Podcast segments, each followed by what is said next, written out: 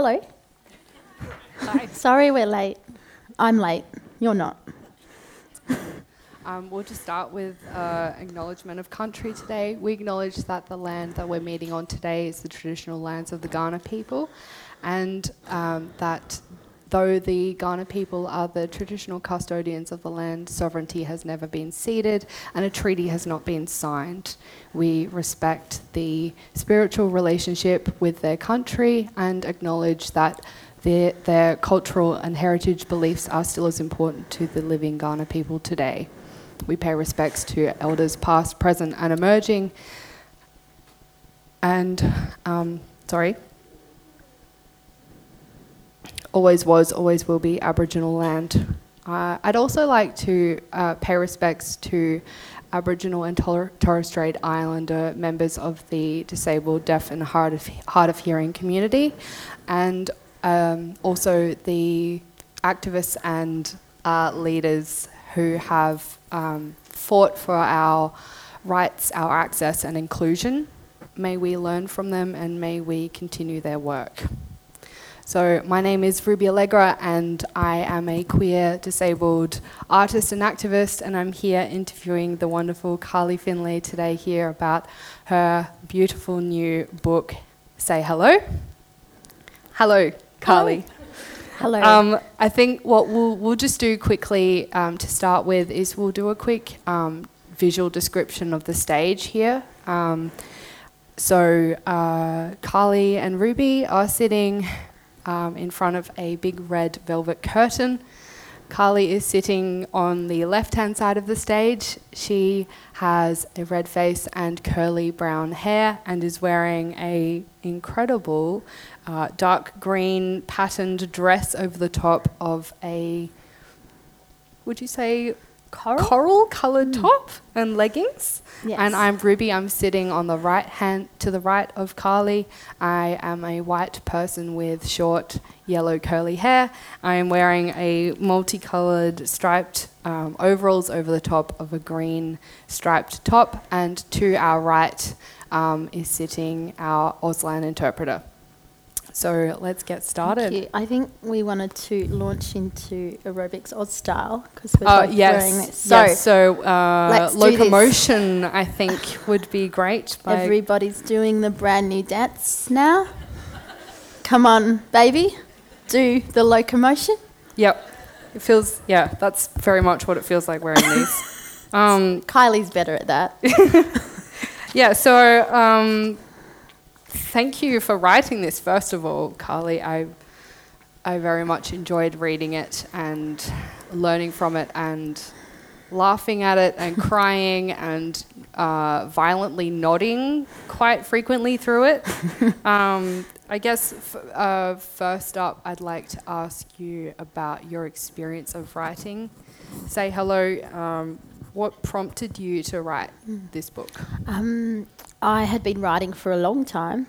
Um, I had been writing a blog and then moving to writing for the media. And I thought that I, the next step would be to write a book. I'd been reading lots of work by female writers um, Clementine Ford, Lindy West, Roxane Gay. I read their memoirs in 2016 and I thought I would like to write one uh, in the same vein as they had, where it was memoir but quite instructional as well.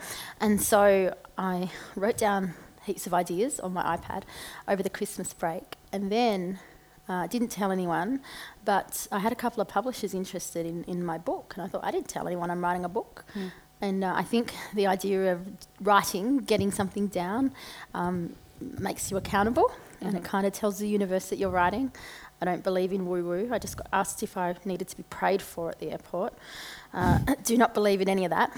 Uh, but uh, but I did I did sort of tell myself and tell the universe that I was going to write a book, and so I had interest. And then uh, the publishers, uh, I, I got an agent, and they sent lots of proposals out to different publishers, and I had lots of publishers interested, and I chose HarperCollins, and then I started writing. In hindsight, I probably should have started writing bef- properly before uh, I got a book deal because I was a big mm, maybe procrastinator. I don't know. Uh, I write a lot on my on my iPad in bed, and it's really hard to scroll. Like I don't really have any proper filing system. And so it's it's very hard to write a book on your iPad. I do not recommend that. And I did say it at my um, my Melbourne launch that if I was rich, and when I write another book, I'm going to get a projector and put it on the wall, like over to the wall, so I can scroll on the wall. That's my like ideal. Um, and writing the book was really hard. I would say it was probably the hardest thing I've done, although promoting the book's probably been harder. Um, there, yeah, I mean, I had to draw on a lot of experiences that were quite difficult, so that was hard. Like lots of experiences about ableism, so that's discrimination towards disabled people. Um, I had to deal with like thinking about um, my past and I- not that I had a super difficult past, but I had to think about um, how children treated me at school. And I also had to make a decision how I was going to write about that without feeling or seeming like a victim, because it's quite hard to constantly write about ableism without being seen like you're a victim. So I had to think about the times when I wasn't such a good person either and reflect on that, reflect on my own internalised and externalised ableism Yep. And um, you know when I hadn't been such a good friend, uh, so that was hard. Um, but I think just in the end, the first draft wasn't too bad. Like I probably took six months or so, but then uh, actually. It, in a couple of days, it's two years since I got my book deal with HarperCollins, so that's like a two-year anniversary. Um, but writing the second and third drafts were really hard because by when I was writing the first draft, I didn't have a part-time job. That was well, I was doing that and freelancing. But then when I was writing the second and third drafts and fourth drafts, I had a part time job. I still have it. Mm. And it was really hard to fit it all in mm. with all my other freelancing as well. So that, that was really hard. Yeah, I can imagine striking a, a balance would Yeah. have been tricky, and I mm. guess um, as a disabled person, the the kind of added layer of dealing with everyday um, access needs and um, fatigue and um, pain and things like that. How did you? Yeah. How did you find a, how did you find a way to balance that in Um, this process of, of writing a book, Yeah. which isn't just a, a small thing? Yeah. Well, I mean, writing the book wasn't so bad because, as I said, I did a lot in bed, Yep. which involved wearing pajamas and falling asleep a lot. Um, but the third draft I, I, I did during the Melbourne Fringe Festival, and I work at Melbourne Fringe Festival, and that was not a good idea to time that with that uh, because it was really hard. But fortunately, my hours were changed. Um, during the festival, we started at 12 o'clock instead of 10 o'clock, and that meant that I could get in a good three hours of writing before work and then go and go to work and go to the festival and then stay up till midnight and then do it all again the next day. Uh, that was a bit of a push. I was pretty tired after that, got a bit sick, uh, probably through all the things, not just the writing. Um, but the thing that I found hard with the access, um, but big props to HarperCollins, is that, no, they're my publisher, um, uh, the promotion of the book uh, had to be accessible for me and accessible for my audience as well Yep. because I know that so many of my audience identify as disabled or chronically ill. So, um, in organising the access, I had to make sure that it was timed so that I didn't have um, my book tour crammed into four weeks, which is sort of the time that uh, other authors do, um, because you don't generally get paid on a book tour. So I needed to still work. Um, and also, I didn't want to be flying every day to a different city. So this is my last event for my book tour, which is a bit sad, but good too, because it's been going since January. And I you know, for a while I was in three cities in a in a week. There was a couple of weeks there when I had a you know number of capital cities in a week. Um, but the other thing is making sure it's accommodating for my audience, and that I sometimes think of the authors that are haven't considered access and they don't recognise their privilege and they can just turn up and talk, not even thinking of how their audience will get in. But I know if I did that uh, or didn't do that, then I would be blasted. And I don't want to be. I want to be welcoming to my audience. Yeah. And so I've had to make sure at most of my events there's been an Auslan interpreter. Um, we recorded the events as well, and when I have some time, I will um, put them on my website and um, transcribe them as well, or I'll pay someone to do that. So I've had to budget for that transcription out of my own money. I've wanted my people to be paid, the people that are interviewing me, so Ruby will be paid for this. Um, I've also wanted there to be accessible venues, and there's been, you know, but so I literally haven't been able to just turn up and talk. And I've talked to other authors and said, What do you do when, when you do a book launch? And they said, We just turn up and talk. But I don't have the privilege of that, or perhaps I recognise my privilege in being able to make it accessible for people. Yeah. So that that's kind of been hard because For sure. Yep. I, I would love it if the venues took care, and I must say, Marion Cultural Centre has been amazing in doing Mm. that. You know, I, I don't even think I asked for an interpreter. It was just told I was just told that we were going to have one. So thank you. I don't know your name. I'm sorry. Sorry. Do you have to interpret that as well? Heather. Hi, Heather. Heather. Thank you so Heather. much. oh, sorry.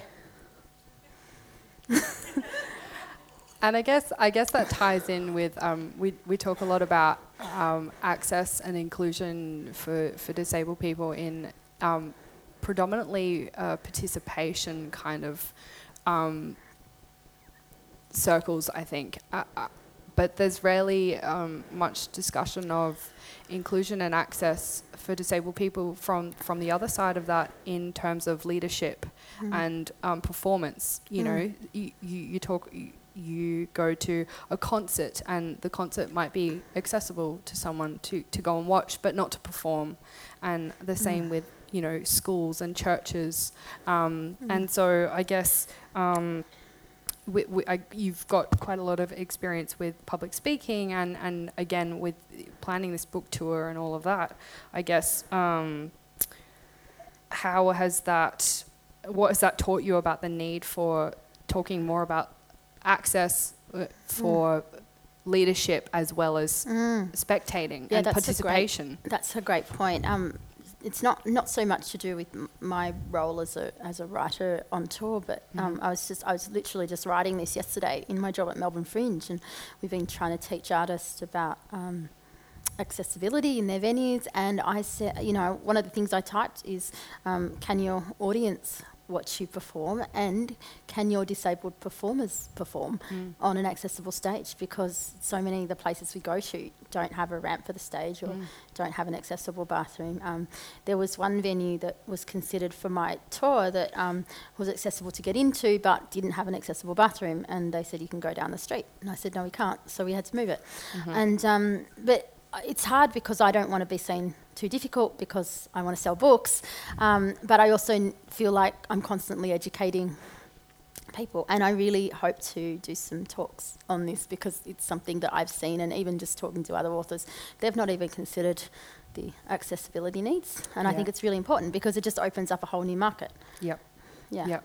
And something you talked about a lot in your book was this concept of um, emotional labor Mm-hmm. and um, the pressure which is quite often placed on disabled people to be um, providing the education Mm. and doing the work um, for allies, for people who would like to be able to support the disabled community in terms of access and inclusion. Mm-hmm. Um, and and that can be quite a draining thing and quite a tiring thing and Mm. and I guess what I would like I would be interested to hear from you about is uh, sort of I guess your experience of that and perhaps any advice that you might have for either disabled people kind of n- negotiating um, how they how they deal with the demand of emotional labor, but also Mm. for, for non-disabled people um, in their approach to allyship. Yeah, yeah, great. That's a great, question. Um, my editor Nicola, who's wonderful, I was quite nervous, I guess, about working with a non-disabled editor because um, I, I wasn't, I didn't have low expectations, but um, sometimes we constantly have to prove the ableism that happens. But she just got it. It was amazing, and she was so great. We had such a great relationship, and she was writing a lot of "oh fuck" in the margin because she couldn't believe what was happening to me. And then she wrote a lot of "I love your mum" as well in the margin, which is great. And my mum has got this massive fan club now. Um, Nicola had asked me to uh, write a chapter on emotional labour at the end of my time writing the book. In about the seventh and maybe sixth draft, she said, "I want you to write a chapter on emotional labour," and then she also wanted me to write a chapter on the the radio interview that happened last year, and I said to her, "That's emotional labour in itself, like writing Yeah. about emotional labour and explaining." And it was at the time Nanette from by Hannah Gadsby came out, and I said to her, I, "Can I just like put this in the book?" And it was a screenshot of Hannah with the caption below it. I identify as tired. Yep. And I said, "Can I just do this?" um, I just I ended up um, opening the chapter with that line from Hannah. Um, yeah, the emotional labour is huge because you constantly have to explain. And one of the good things about writing a book is being able to um, talk about all the difficult things that have happened with distance between me and the reader. Because when I talk about discrimination on Facebook, um, say, for example, there was a time when I was uh, not let into a taxi, and that's been many times. Um, and I put this on Facebook. I wrote about it. It, it happened to me uh, most recently after my Melbourne book launch when it was 45 degrees and the taxi driver refused me. Um, they're never very blatant about it. They just don't like look at me and don't want to take me. Anyway, um, and I wrote about it on Facebook, and I even said like no devil's advocates because the emotional labour involved in mm. fending off those comments like, oh, he must have been scared, or I could understand why he didn't want to take you, or I can understand why he thought your face might ruin his seats. Um, that's ridiculous in itself. Like mm-hmm. there's kind of this double discrimination happening. There's the mm-hmm. initial discrimination, and then there's the secondary when you write about it. So that has been a good thing about the book, where I haven't had anyone come up to me or write about that kind of stuff that I talk about and kind of argue with me. So that's good. Um, one of the really good things that happened to me recently, and you asked about allies, Ruby. Um, was I got asked to do a media interview about a situation that happened in America where a woman with ichthyosis, the skin condition I have, and her baby were asked to leave a plane. And so she took it up with American Airlines, and it was a massive news story in America, and it made its way to Australia. And so the ABC contacted me for an interview, and I said, yes, that's fine, because they're generally great to work with. And um, sorry, generally great, uh, not last year. Um, but uh, she was great in thanking me for my time. And she said, I know this is a lot of emotional labour for you. You don't have to do it if you don't want to. I really respect you. If you don't want to do it, thanks for your work. And I did it, it was fine. But then I just said no to the other interviews that I got. But then I had this interview request from an American man who has ichthyosis. And um, this was the first time he was ever going to write about his ichthyosis. So there's 25 types of ichthyosis, and there's when types where, that could pass, where you would look like you've had a skin condition, and there's types like mine, where it's very obvious. And he had the type that you could pass, and he uh, said to me, "Hey, Carly, I want to do an interview with you." And I said, "Oh, sorry, I'm I'm all worn out. Like, you know, I was in the middle of the book tour. This is in about March, I'd say." And I said, "But you can take a quote from my blog. Um, I've written about it a lot. Take a quote from the article I just wrote. You know, gave an interview for if you want." And I said, "Best of luck." And he said, um, "What? You can't even offer five minutes for a Skype?" And I said, "No." I said, "I'm really tired." And this is the thing with setting boundaries. It's really hard mm. to set boundaries sometimes with people that just don't get it. They're very, very pressure pressury. You said a word, pressury? It is now. Okay.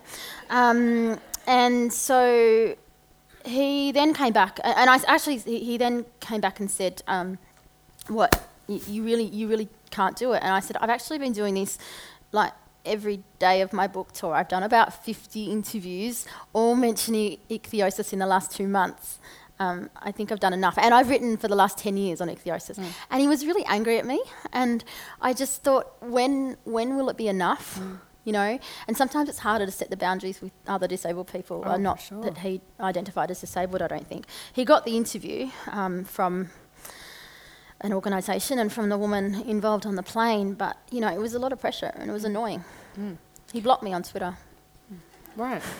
Lovely. uh, I guess that also leads into something um, that uh, else, which is quite often experienced by disabled people and, and people from really any marginalized background, is that mm.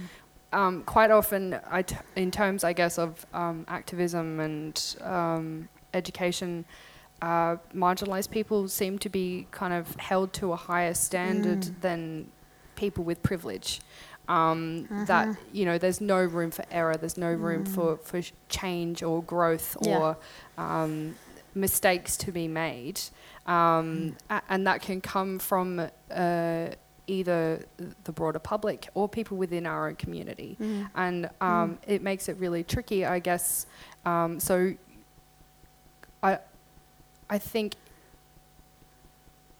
for you as well, p- particularly given that you're um, a person who quite often has quite a, a public and visible profile, um, how do you kind of Mm. um, cope with that? Yeah. Wi- or, or strike a balance between um, kind of um, learning more and changing and growing Mm. and and coping with that kind of uh, elevated level of pressure that's placed on you as a disabled person to get everything right and to say everything correctly Mm. and um, not to make any mistakes. Mhm. Yeah, I think that's probably been the hardest thing about writing my book. Mhm. Um, when I wrote my book, uh, when I was in the first draft and I got my book deal, and um, I'd signed up to a speaking agency, a mainstream speaking agency, and um, it had the word inspiring in the title. And I, uh, inspiring is quite a bad word in the disability community um, because it's seen that we're not supposed to be inspiring just for getting out of bed, which is Mhm. true. But this is a mainstream agency, and um, it was not only disabled people, and I got blasted for that. Um, I lost a lot of friends, um, and I was told that I could either do mainstream or be an activist, not both. Um, and I lost a lot of friends. Um, for me, it's tricky because I don't want to be an authority on something I'm not. And I pass on things that I don't know about. Um, you know, I had a prominent TV show contact me to be a panelist, a regular panelist, and I said, um, and they wanted me to talk about things like the NDIS and about disability support pension. And I said, I don't think I can because I don't receive those things. It's not for me to do. Yeah. And, I, and I'll pass that on to people because I have no experience of that and I will admit to that. Um, I, I can talk to my own experience and talk to the research I've done in other things, but ultimately it's up to those people that have that lived experience. And you say to that talk about.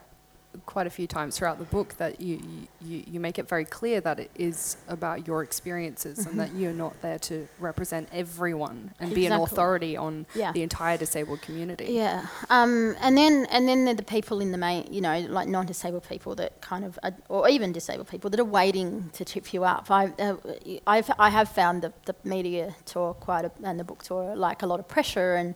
Um, and you know, there's been some times where I've had to set boundaries, and I just had um, a friend die last week, and I've been really strict on the boundaries that I've set, and I've posted on social media, and I've been talking about the burnout that I've experienced through the emotional labour, and um, I had someone say, "Oh, was the book too much for you, Carly?"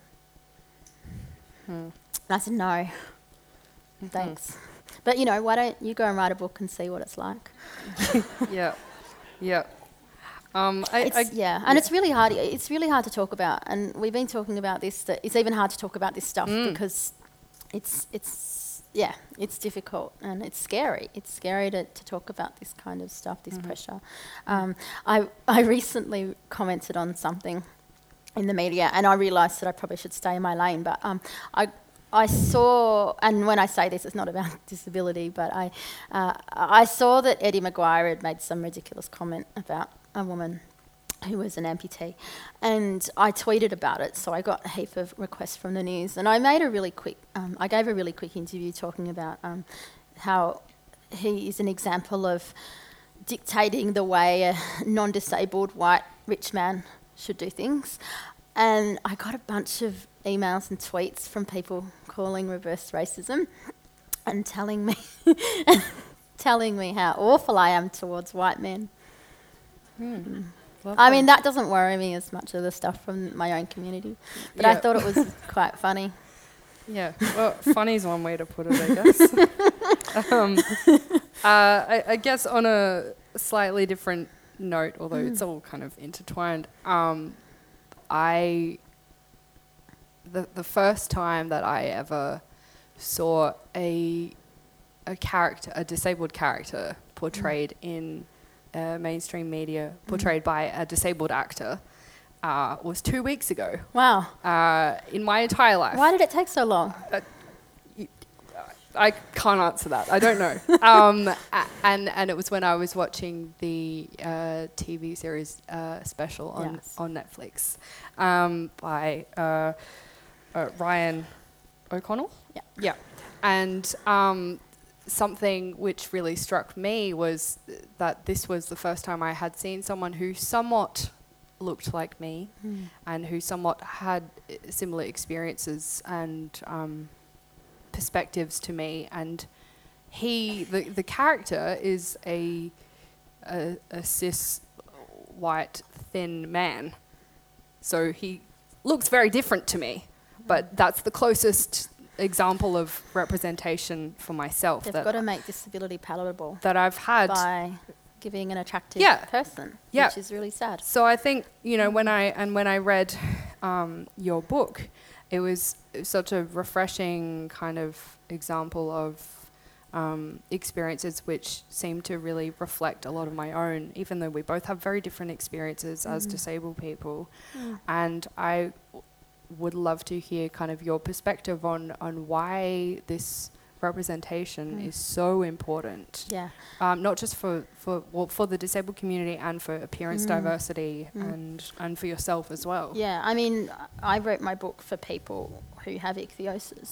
Um, I met this woman who probably is about probably 10 years older than me, and she said that um, she'd never worn a dress without sleeves in the summer because she was worried. And then she saw my Instagram. Not that I wear dresses without sleeves, without unless there's something underneath, because of comfort, not because of shame. But um, she said that it was because of me that she's changed her kind of way that she sees herself and I so she was in my mind when I was writing it um, but there's also people that I talk to that are you know children and they're incredible um, in wanting to tell their story now that I've told mine yesterday uh, so uh, it's the start of ichthyosis awareness month this week this Mhm. this week um, and I saw on Facebook yesterday there was a little girl, Ashley, in Brisbane, who I just met in Brisbane actually, and she just gave a speech to her class, and I said, I can't wait to um, read your speech, and I and she her mum says it was because of your book that she's you know being able to tell you tell the story. Um, I've had so many good comments from people that are disabled to say I really understood this, and I think like the social model of disability, which Mhm. is that society is more disabling than our bodies, um, means that we relate so much Mm. because of the ableism and Yeah, the, the barriers we face despite different diagnoses. Um, I've had so yeah so many lovely bits of feedback from people who are disabled or have got ichthyosis or different skin conditions. Um, the first person that I that interviewed me who read my book was a woman with um, a severe skin condition in Melbourne, and she runs a blog called In the Ra, and she's so great. And uh, she like to hear what sh- she said about my book, and uh, like to quote it back was real, a real privilege, I think, for me. Um, and also that teachers can now use it. Um, lots, Mm. lots of people ask me for further emotional labour, like, hey, can you explain this? Or um, can you help me with this? And I said, hey, I've written a whole book. When that lady asked me if she could pray for me, and then she said she wasn't going to, she was going to offer me some skin advice. And I said, no, I've literally written a whole book about this. uh, I should have direct, I should have taken her to the airport bookshop. That, that could be a good strategy. Uh, yeah, and she said she's a Christian, so it's all right. Uh, I hope I hope you're not here tonight. I mean, well, I hope you are here tonight, really, so you can get Yeah. educated. But it, it- you know, those those kinds of interactions make it really difficult um, because you can't continue the conversation with kind of a non-tense feeling after you've told someone off for asking a stranger about their skin. Um, so I have written a book to give literally give people the opportunity to buy it after they ask me a silly question. Um, yeah, I've written the book as well to reassure little Carly that it would be all right. Like, yeah, Yeah. it's been nice. Your um, Um, a letter, I think, to your younger self. Uh, I definitely cried a lot Yeah. during that. It was nice. Yeah. Um, I had a younger little Carly moment the other day. So Yeah. I wrote a lot about fandom in my book, and um, yes. I wrote about all the bands that have meant a lot to me. So Jack Jones, um, Savage Garden, and um, Bob Evans. And I went to see Jack Jones the other night. So I was a fan of Jack Jones from Southern Sons when I was nine. So long, nearly, nearly 20 years ago now. No, no sorry, 30. Sorry, nearly 30 years ago. Uh, but I, it looks like nearly 20 years. It does. Um, good genetics. Uh, anyway, uh, and I said to my friend, "Should I give him the book?" And she's like, "Yeah, yeah, give him the book." And that was so encouraging of me, and I was a bit nervous about it. I was feeling a bit a bit down last week, and um, I had the book on the front, like on the chair to give, and then she just pushes me up and, um, as he was leaving the stage. I shoved my book across the stage like as fast as I could throw it, and he got the book. And then afterwards, I talked to him and I said, "I've written about you in my book," and his eyes lit up, and it was amazing to be able to tell him. And then today at the airport. Um, Bob Evans was in the Virgin Lounge, and Bob is from Jebediah, and he is my favourite. And he sang at my wedding, and he launched my book in Melbourne, and I was fangirling like while he was interviewing me. It was amazing. Um, but he was in the Virgin Lounge, and we had a chat. He said he was listening to me on the Wil Anderson podcast on the way up. So you know, fandoms come full circle. So that's been really nice. So little Carly would be very excited that all her male heartthrobs are getting the book. Darren Hayes has apparently got the book too, but he hasn't said anything, so he's out. Well, Yeah. Um, he did. He's he watched me on the project. Apparently, he's getting a lot of mentions on this tour, and I think that he should be reciprocating oh, definitely, definitely. the mentions because there hasn't been. He's got a, getting a lot of free publicity from you. He I has. guess. I think that my book has single-handedly resurrected the career of Darren So Hayes. it's a claim that yeah, Yeah. it's happened here. yep. Can someone from Sony do the counts of his albums? Um, when I was writing the book, uh, I wanted to quote Darren, and um, I wrote to Sony, and so they said that it would be one thousand dollars to quote seventeen words, and I said I can't afford that, and so I didn't. I paraphrased it, and but I think we could have come to an arrangement. Like, I really Oh, for do. sure. For the amount of times I've mentioned him on high-profile media. It was on ABC Conversations. I mean, I met, we talked a lot about Darren on that show, and also he's been played a lot when I've been on the radio. So hmm. I think um, that, and that's something that, that you do talk about a lot throughout the book is kind of your uh, experience with being a fangirl and um, being part of f- fan bases. And Yeah. I relate to that as there's well. I such a big community. Isn't yeah, there? there Yeah. is. I, d- I definitely went through a phase. So I think if I share who it was, I'd probably lose a bit of credibility. Well, who? Tell me. Uh, it's a safe space here. It was One Direction. That's amazing. When I was in, yeah. Have yeah, you yeah. seen that that movie Boy Band Fangirl? Oh my Uh, god, no, it's I amazing. haven't. So good. There's a One Um, Direction fan on there who you'll love. Amazing, amazing. Um, but do you know the interesting thing? Some of the reviews, like most of the reviews have been great, but some of the reviews of my book have really criticised my fandom. And um, yeah, that's been really hard to take because that's been the joy of writing the book. Like I really enjoyed that. Yeah, well, But, I, I yeah. got a, I got a real sense of um, when you were kind of talking about your your experience uh, being part of those communities, and you did call them communities, and I think um, that that's something that I resonated with and probably hadn't even thought about was was this idea that you found community with a group of people that had similar interests and and passion about something that you also did, and finding that community was something that was important, i perhaps in place of, of um, places where you didn't have a sense of community Yeah. in school or with friendship circles and things like that. yeah, absolutely. So I think I think that's something that's really important. Yeah. So um, it was definitely, and um, yeah, it's been it's been weird because it's kind of come full circle. I've got people now that come up to me Mm. that say I'm a fan of you, and I'm pretty excited at that. And I also want to treat them really well because I've sometimes met idols who haven't reciprocated. So I always want to, you know, make time, and so there'll be a signing table out the front if you want, and you can take a selfie if you want.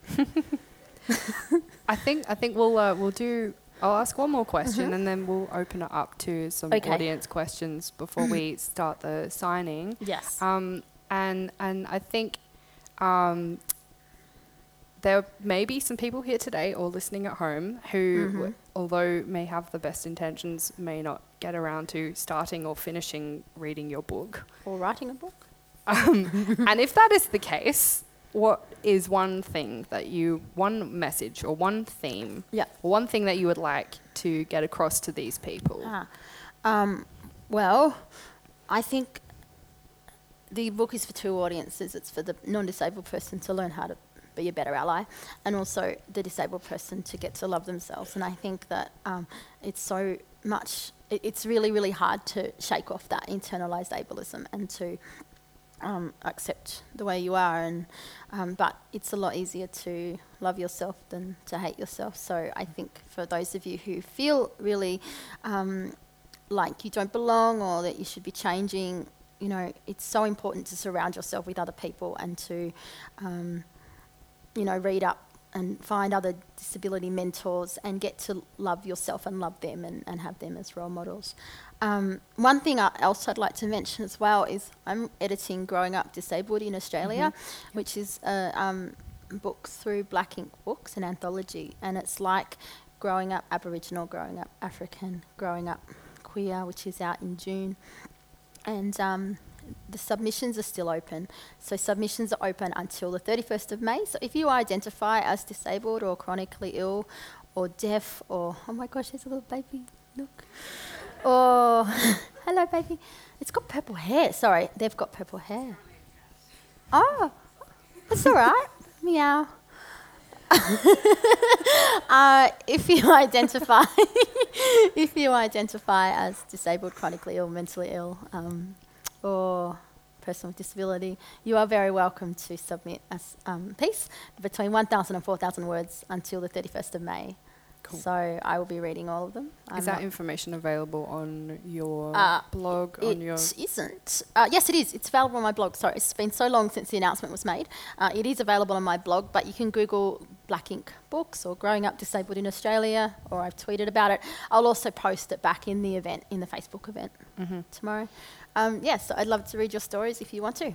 Amazing. Well, thank you so much for sitting with me and chatting with it's me. It's been fun.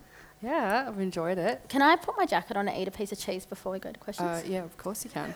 Um, while you're doing that, I might just um, talk about uh, the, just quickly the fact that you set up a, um, a priority queue yes. for people for the signing who um, aren't able to stand for long periods of time. So um, you don't have to wait around in a in a queue if you need need mm-hmm. somewhere to sit or yep. um, can't wait for long periods of time. And sorry it took so long for me to do this to the end of the book tour, but um, yeah, people have been talking about how they couldn't wait, and I know how hard it can be to stand up, even though I've sometimes stood for seven hours to meet Darren Hayes. I've still done it with pain. Uh, but if you want to stand for seven hours to meet me, that would be quite ridiculous. uh, and also a bit ambitious of me to think that you would yet. but just wait till Darren and I do a collaboration. Can't wait for that. Um, so we might we might open up for a few audience questions. Um, just quickly.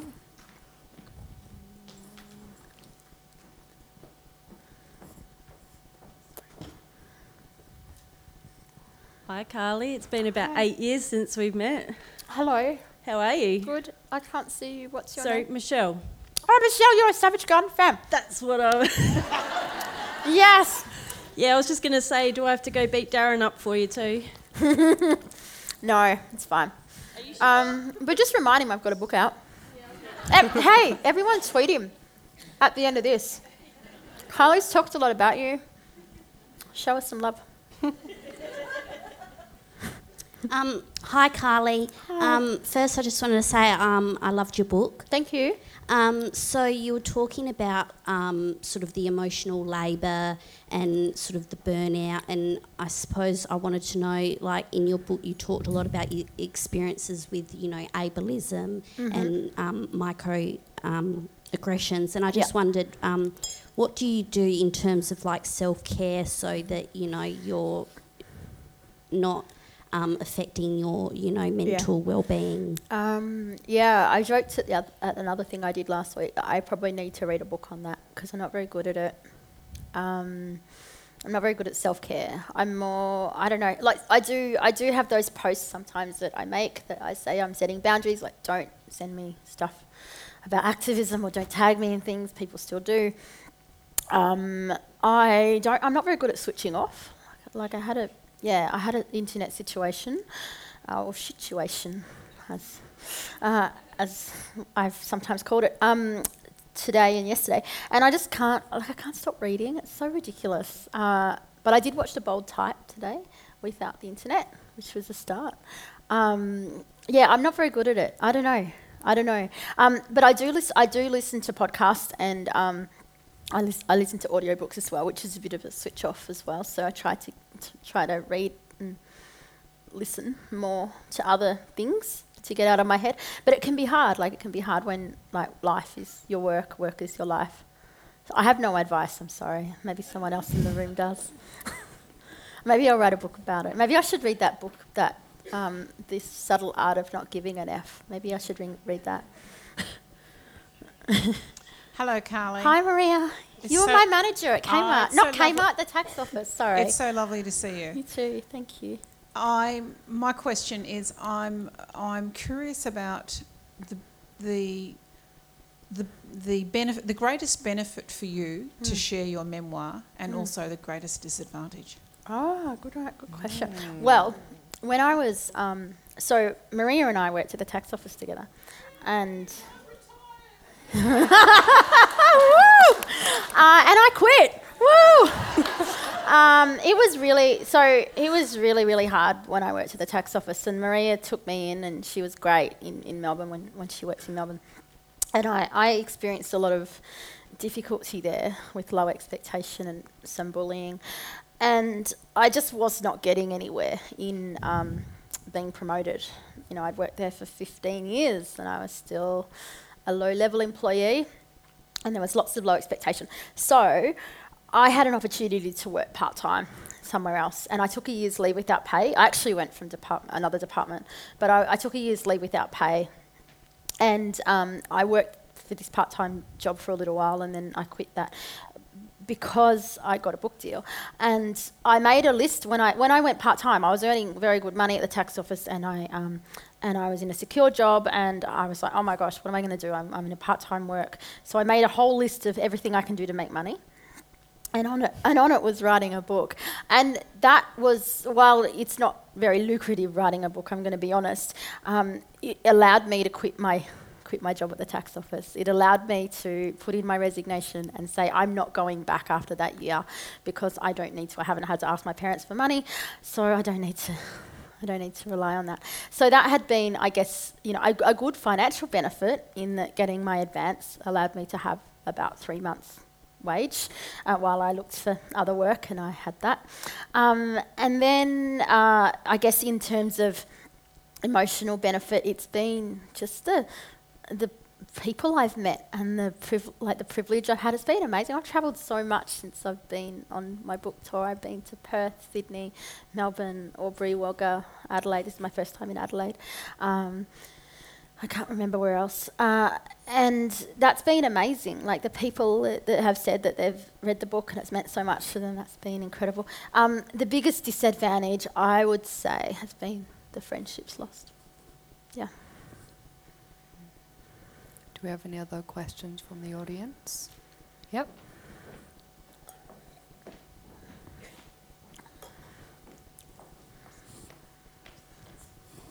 Hi.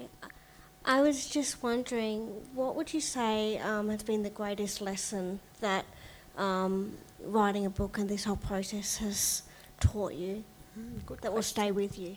Thanks, Jala. Very good question. Um, hmm. That you shouldn't write a book in bed because you fall asleep. Uh, that also, um, hmm. yeah, I think. I, I think not to be disappointed, like not, not to measure yourself by sales or to be putting your worth on that. How much? I, I don't even know how much I've, how many copies I've sold. And lots of people ask that as their first question, which I have to say that's a really rude question to ask. It's the first question. I mean, it's I would say it's on par with Have you been sunburnt? So, um, um, yeah, kind of not measuring my my worth by the sales, but measuring my worth by what I've contributed to um, the world in that. Um, the other thing I'm finding really tricky is my husband has not read my book. So if you were to tweet Darren Hayes and maybe message Adam's Handy Hands on Facebook, uh, you would have maybe have an impact. Um, I found that really hard because there's there's a lot about him in the book, and I've written very lovingly, and he's not a reader, and maybe I have to work out that You know, he's not a reader, but he, he can get the audiobook now. So, uh, but he probably doesn't want to have his wife in his ear all the time when she's not there. Uh, so that's been hard as well because I, I think I've placed a lot of like, oh my god, I put my whole life into this book and you haven't even read it yet. He's read about three chapters, um, but he has had four months. So that's been hard. yeah, and I think the other biggest lesson is um, that yeah, just just being thankful for, like I said, you know, for all the opportunities I've had. It's been amazing, and um, being able to work with friends like Ruby, and um, also you know friends and idols. Like I did a book launch with Annabel Crabb in Sydney, and that came about because I just saw her at the train station and asked her, and that was amazing. She catches the train like anyone else. Um, and Bob Evans as well, you know, just and I had Ginger Gorman and Ginger and I did our. Um, I should have we should have had a dress code, but we did our talk in our pajamas because uh, in the middle of the day because Ginger interviewed me for her book Troll Hunting and I was quite unwell at the time and and we were staying in the same hotel when she was interviewing for troll hunting and I said I'm going to be in my pajamas and she turns up in her pajamas too. So we got to do that and then we are on our on stage in our pajamas for that. And it was really yeah it was really fun like just that I was really actually lovely gonna, I legitimately was actually going to ask you if you wanted to do this interview in Ah, pajamas so I should have. I didn't I bring any this time. No, I did. I did. I lie. I brought a nightie, but it would not have been appropriate because I have been too cold. too cold. but I had UGG boots on in Canberra. Yeah, Uh, do we have any other questions from the audience? these have been a good questions. There's someone Yeah, over here. Yeah, Chantel. Oh, and one person up there. You've got green hair. It's great. I like it because I can see the audience here. It's amazing. Um, hi. Hi. So um, the thing that I was thinking about was um, the discussion you guys had earlier when you were talking about um, the pressures of being um, a, an advocate with a disability or doing activism with a disability and being expected to have all the answers and to know everything. And I just wondered, um, has that been a significant pressure that people expect you to know? And you know, at the end of the day, you're just someone with a lived experience and you're doing the best you can. Do you know what I Yeah. mean? Yeah. Yeah, absolutely. It's been a lot of pressure. Um, I guess both from disabled people and non-disabled people. There was one night, and I think I wrote about it in the book, that I got this message from a woman who said um, she's been taught not to look at anyone, not to stare at anyone with a disability or facial difference, but then should she stare and say hello? What what should she do? And I had a pretty busy weekend, and I filed it away, and I was going to think about it and write a response, and thought that it would make a great piece for my book. It would make a great bit for my book. And then within 24 hours, she sent me another message. She said, Carly, you haven't responded, so I'm going to take this as a answer. I'm never going to look at or talk to another person with a facial difference again. So I did write about it in my book after that. Uh, so there's that. And also there's the pressure that um, I should have all answers for everyone. I mean, you know, I've had people message me to say, hey, can you recommend a children's book for someone with, like, about disability, but not really mentioning disability. And so when I've given them a list of books, they're like, no, this isn't really what we wanted. We didn't even want disability to ma- be the main issue here. And, I s- and you just, it's really hard because you can't please everyone. And then there's the not doing activism right in the community. And, you know, everyone's got their own perspective, everyone's got their own way of doing it. And it, do- I don't think the internet gives a really good place to learn and grow because you're constantly being pulled up and constantly being expected to fail. That can be really hard. Um, I think it's just about knowing your values and thinking about um, doing no harm in the community and referring people on when you can't answer their question. Like if you, uh, if they're um, experiencing mental health issues or suicidal thoughts, referring them on to helplines or um, referring them on to like people that are qualified to answer, or just blocking them sometimes. yep, mm, So realities my block of it, list isn't it? is very long. Mm. Yep. Do we have another question up there? There's that one there. Yep. Yeah. Thank you. How did you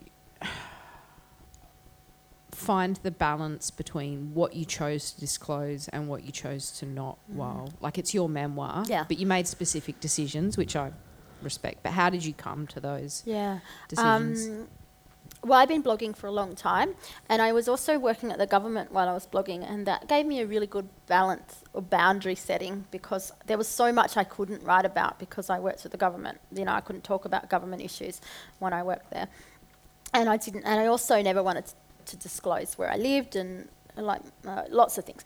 Um, and so that kind of that kind of set my values for writing forever. And so now I talk about government issues because I don't have that um, responsibility not to. But I also always ask someone if I can write about them. If I, well, to an extent, I guess. Um, you know, if if I'm writing about a situation, I won't name like a difficult situation, say ableism. I'm not going to name them. But if I'm writing about a, a friend who I have seen ableism happen to, or need their perspective, I'll obviously ask their permission. And there was a lot of permission seeking in the book, uh, in the book writing process. Um, you know, I I wanted to write about some difficulties I've had with family members um, being not very understanding of my skin, and it was discouraged, so I didn't because I didn't want to hurt anyone. Um, I actually, I don't even think I sought my parents' permission when I wrote about them, but um, I think that was a given. Uh, they gave me an interview, but I don't rem- ever remember filing their permission after that. And I think Dad said, "Did you even get permission from me?" Sorry, Dad, it's in there anyway. we can sort that out later. Anthony from HarperCollins.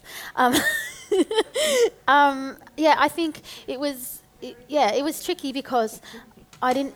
It, that that whole coming out as a victim thing, I didn't want to be that victim in the book, um, but also I wanted to make a balance. Um, I there was uh, I wrote about a, an instance when I was young that how I came how I never thought I had a disability because I didn't see anyone like me, and I wrote a lot about this woman who was a girl at my school who had a disability. And because she looked different to me, I didn't think I had a disability. And I ended up getting permission from her in person. And then for some reason, we lost touch. And I couldn't get the written permission from her. And I ended up leaving a lot of that out because I didn't want to paint her in a way that she might not want to be painted. Um, yeah, so that was hard. Um, there, there was a chapter I wrote. So last year I did an interview on radio, which was very difficult with a radio presenter in Melbourne. And he's a very well known presenter who's high profile. And we talked about microaggressions, and he demonstrated those microaggressions by saying that my face would be good at Halloween and asking me about my sex life and talking quite badly about Stella Young um, by saying that she went and died on us. Anyway, so I did this interview, and that made national headlines, and it was quite ridiculous. But the great thing was people picked up on the ableism that was happening, the discrimination that was happening, and it was talked about a lot in the media. And so I actually was really worried about how that would cut my career down with the ABC because at the time I was mo- mostly a radio volunteer, so all the spots that you that they invite guests on radio, they're not paid. So I was all volunteer. But I, you know, I want I want to do something. I want to do some paid work, and I have been doing paid work for them on their website and on t- um, some TV stuff. Anyway, but I wasn't invited back to ABC Melbourne for 10 months. They ignored my pictures. I had regular relationship. I had a regular guest spot on the afternoon show, and every article about him I was mentioned in. Um, I tweeted about the ABC yesterday, actually, and I joked to my agent I'm probably going to be mentioned in the media. Um, then the my editor asked me to write about this. She said, "You haven't written about this," and I said, "Oh, that was another like form of emotional labour," and I did. And ended up, I ended up not mentioning him because I talked to other people who had had other issues with hosts there, and um, they said that they don't mention that host name because they don't want to give them the power. And so I decided not to mention this name. I did a talk the other day actually, and I was talking about this, and this guy, he was campaigning for public radio, and then he yells, like he, he yells, hey, that was, and he named the person. And then I, it was being recorded, and I asked them to beat that out. But, you know, I take so much care in not naming this person because I don't want to give them power. Yeah, so anyway, I don't know if he's read the book. I do know he's read Ginger Gorman's book, which I'm interviewed in, and he wasn't very happy. do we have any other questions? One, yep, one I think here. maybe we'll do one more question, and then we'll uh-huh. finish up. Hi. Hi. I'm just curious if um, when you started blogging, Mhm. was it a personal thing or was it an activism thing? Yeah, it was a personal thing. Sorry, that wine is not in the right hole. I'm sorry, that sounded awful. I've never said that before. Um, um, sorry, I apologise, Mum, if you're listening. Um, she loves a red wine, it'll be fine. Uh, yes, it was absolutely personal. So I started blogging in 2001 and I blogged on a blog called Diaryland, and it was like tweet. It was, it was almost like tweets. I just wrote about the boy that I loved that was on the internet, who I wrote about in the book. Actually, he catfished me. Um, he catfished me for six years, and his his ex girlfriend, who I found out. Um, that's how I found out that he catfished me because she called me. Um, she came to my Brisbane launch. It was great. We got we're friends, like his ex girlfriend. Uh, anyway, and I wrote about her in the book. Um, anyway, yeah, so that was completely like just about me, and I had that chance to um, pass to not disclose my disability, not disclose my skin. I didn't show anyone my face until very many years later. But then I started. I had a few blogs, and then I started um, this blog, which was called Tune Into Radio Carly for a long time, and that was because a friend at work said that I talk and change the subject a lot. So he's like, "That's just like Radio Carly, like." you know, changing radio stations. Um, and so I named it that because I thought I was going to talk about a lot. And I started that blog because I was at uh, university doing my Master's of Communication and I wanted to develop a portfolio. And I didn't write about my skin until a long, a long time in. Maybe, oh, no, when I say a long time, I would say maybe three months in. But I, start, I had started writing about my skin on a MySpace blog, but not really. I didn't really write that much. But when I did, then I'd started to get traction, and lots of people were um, relating, and lots of people were finding me. And I thought, yeah, this this could be a thing.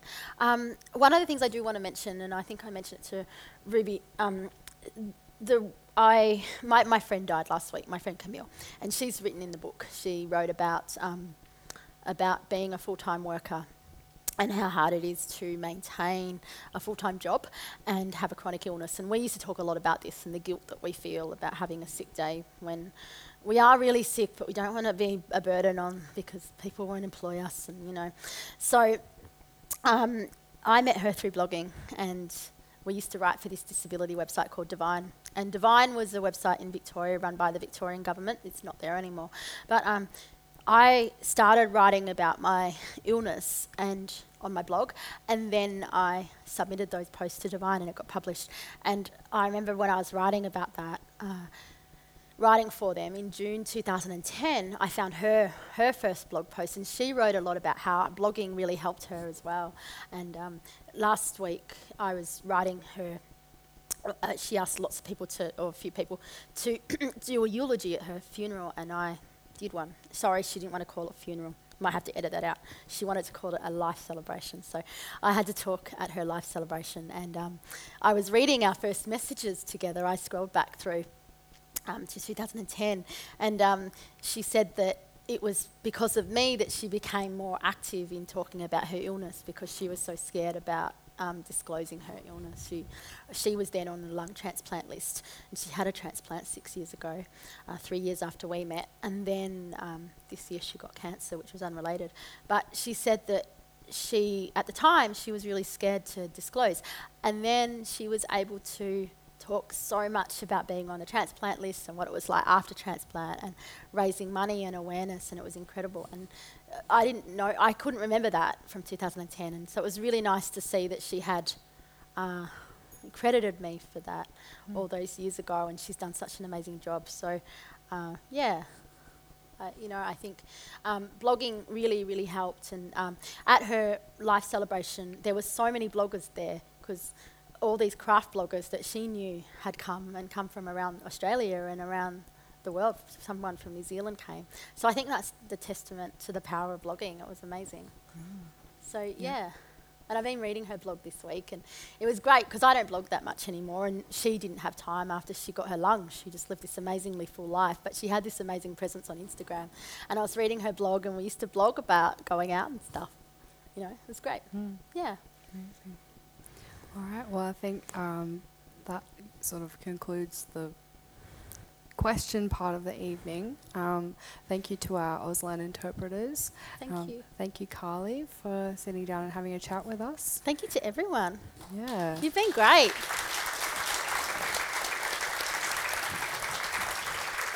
Um, you can come out and get your book signed and buy a book, please.